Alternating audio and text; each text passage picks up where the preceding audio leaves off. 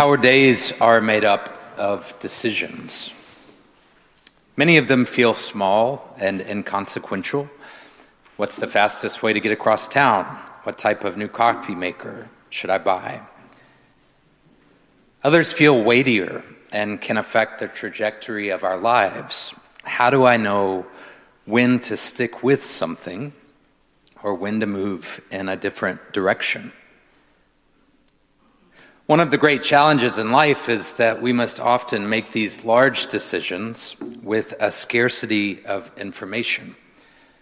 In other words, when you're shopping for that new coffee maker, you can hop on Google, read reviews about every single coffee maker that's ever been made. On the other hand, when you arrive at a crossroads in your life, there is no amount of Googling that will predict your future for you.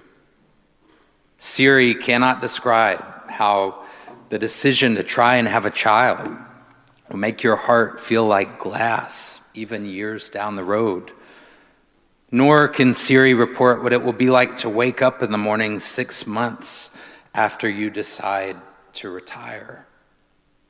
These types of decisions require more than our brains, they involve our souls.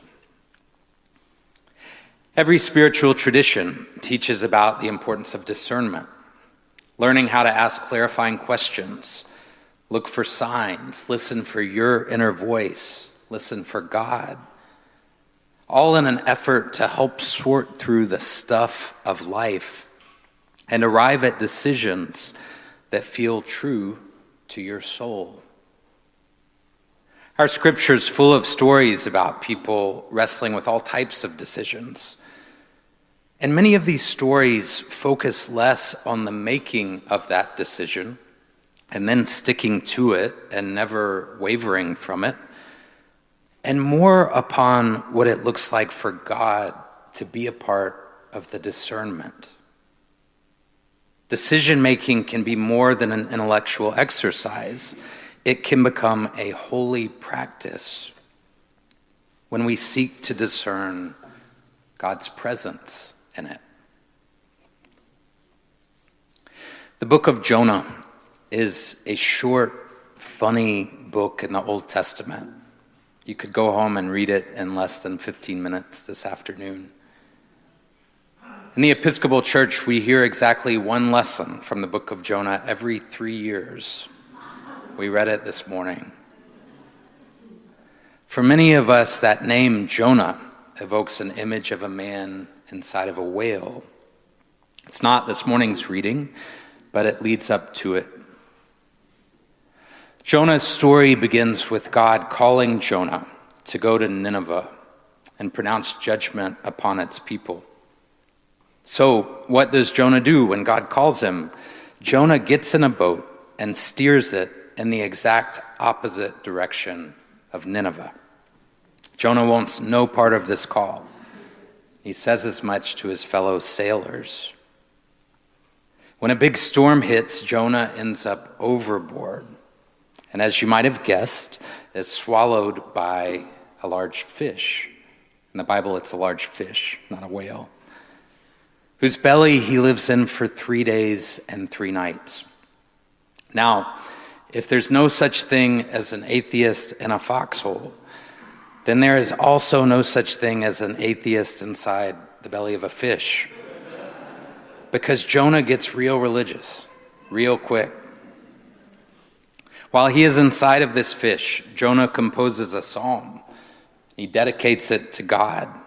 He even reads out loud, which makes the fish throw up. This is where our reading picks up. Jonah's back on dry land.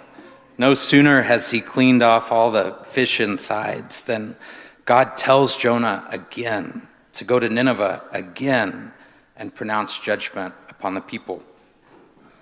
This time, Jonah listens. He approaches Nineveh and he shouts to its people that they need to change their ways. And surprisingly, these fearsome, powerful people say, Okay, sounds good and they respond with immediate contrition. The story ends with this when God saw what the Ninevites did, how they turned from their evil ways. God changed God's mind about the calamity that God said God would bring on them, and God did not do it. So if you're keeping score, Jonah changes his mind and decides to listen to God. The Ninevites change their minds and commit to living a different type of life, and then God changes God's mind, deciding not to obliterate these Ninevites after all.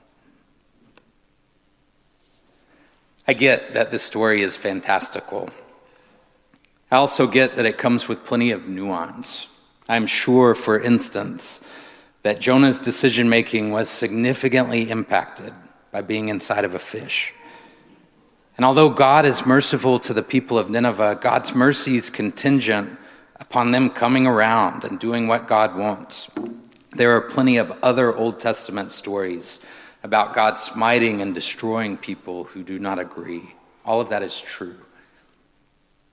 And yet, I think we risk missing something key if we overlook the fact that three characters, Jonah, the people of Nineveh, and God, discern that they would be better served by changing their minds. These aren't the only characters in our scripture to experience this, which is because our scripture reflects human life. As circumstances change, we change. Sometimes our thinking changes. Accepting that fact can be both liberating and frightening. But the goal is to arrive at discerned decisions that reflect the yearnings of our soul.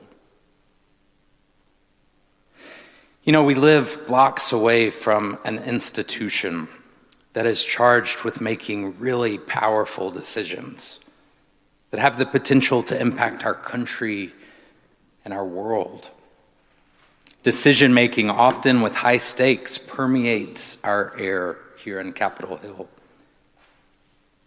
Culturally, we increasingly play this game where, when our leaders make up their mind about something, we box them into it. There's a right decision and a wrong decision. And sometimes there are, but we struggle with the notion that good people can arrive at opposing positions in good faith, or that people's thoughts on a particular topic have the right to change and evolve over time. This type of thinking should be shocking to those of us who claim to follow Jesus because the very first words in the very first chapter of the very first gospel which we read from this morning, are repent and believe in the good news. In Greek, that word repent is metanoia, which literally means change your mind. The first recorded words in the Gospel of Mark are change your mind. All of this has had me wondering this week how do we discern when to change our mind? At times in our lives, there's great value found in making change. And it's also true that at, at, other times there's great value found in sticking with things, even with those, even when those things are really, really hard. How do we know when to go? How do we know when to stay?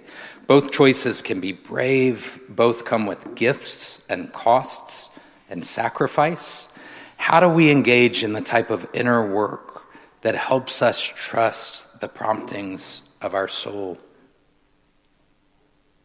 Admittedly, such questions are scary to ask. It is much easier to ignore them. I can't pretend to have an easy answer this morning, although I do want to say that when we ask these questions alongside God and alongside each other, we can trust the journey towards which they lead. It's a journey that probably won't be simple or come with a manual or a blueprint. At moments, I'm sure it'll feel scary, but we can trust it. This is one of the great gifts that church can offer, I think, to not navigate life's big questions alone, but instead to take each step alongside other people doing the same. I kind of wish we came across Jonah more than once every three years. I really like the guy. He's honest, if a little reluctant. He's resilient, having been tossed around by some storms, swallowed by something bigger than himself, thrown up just when he thought things were over. Jonah has experienced some life quakes and lived to tell the tale. Through it all, he keeps showing up, asking questions, looking for signs, listening for his inner voice, and listening for God. Every single one of us can learn something from Jonah. In the name of God, amen.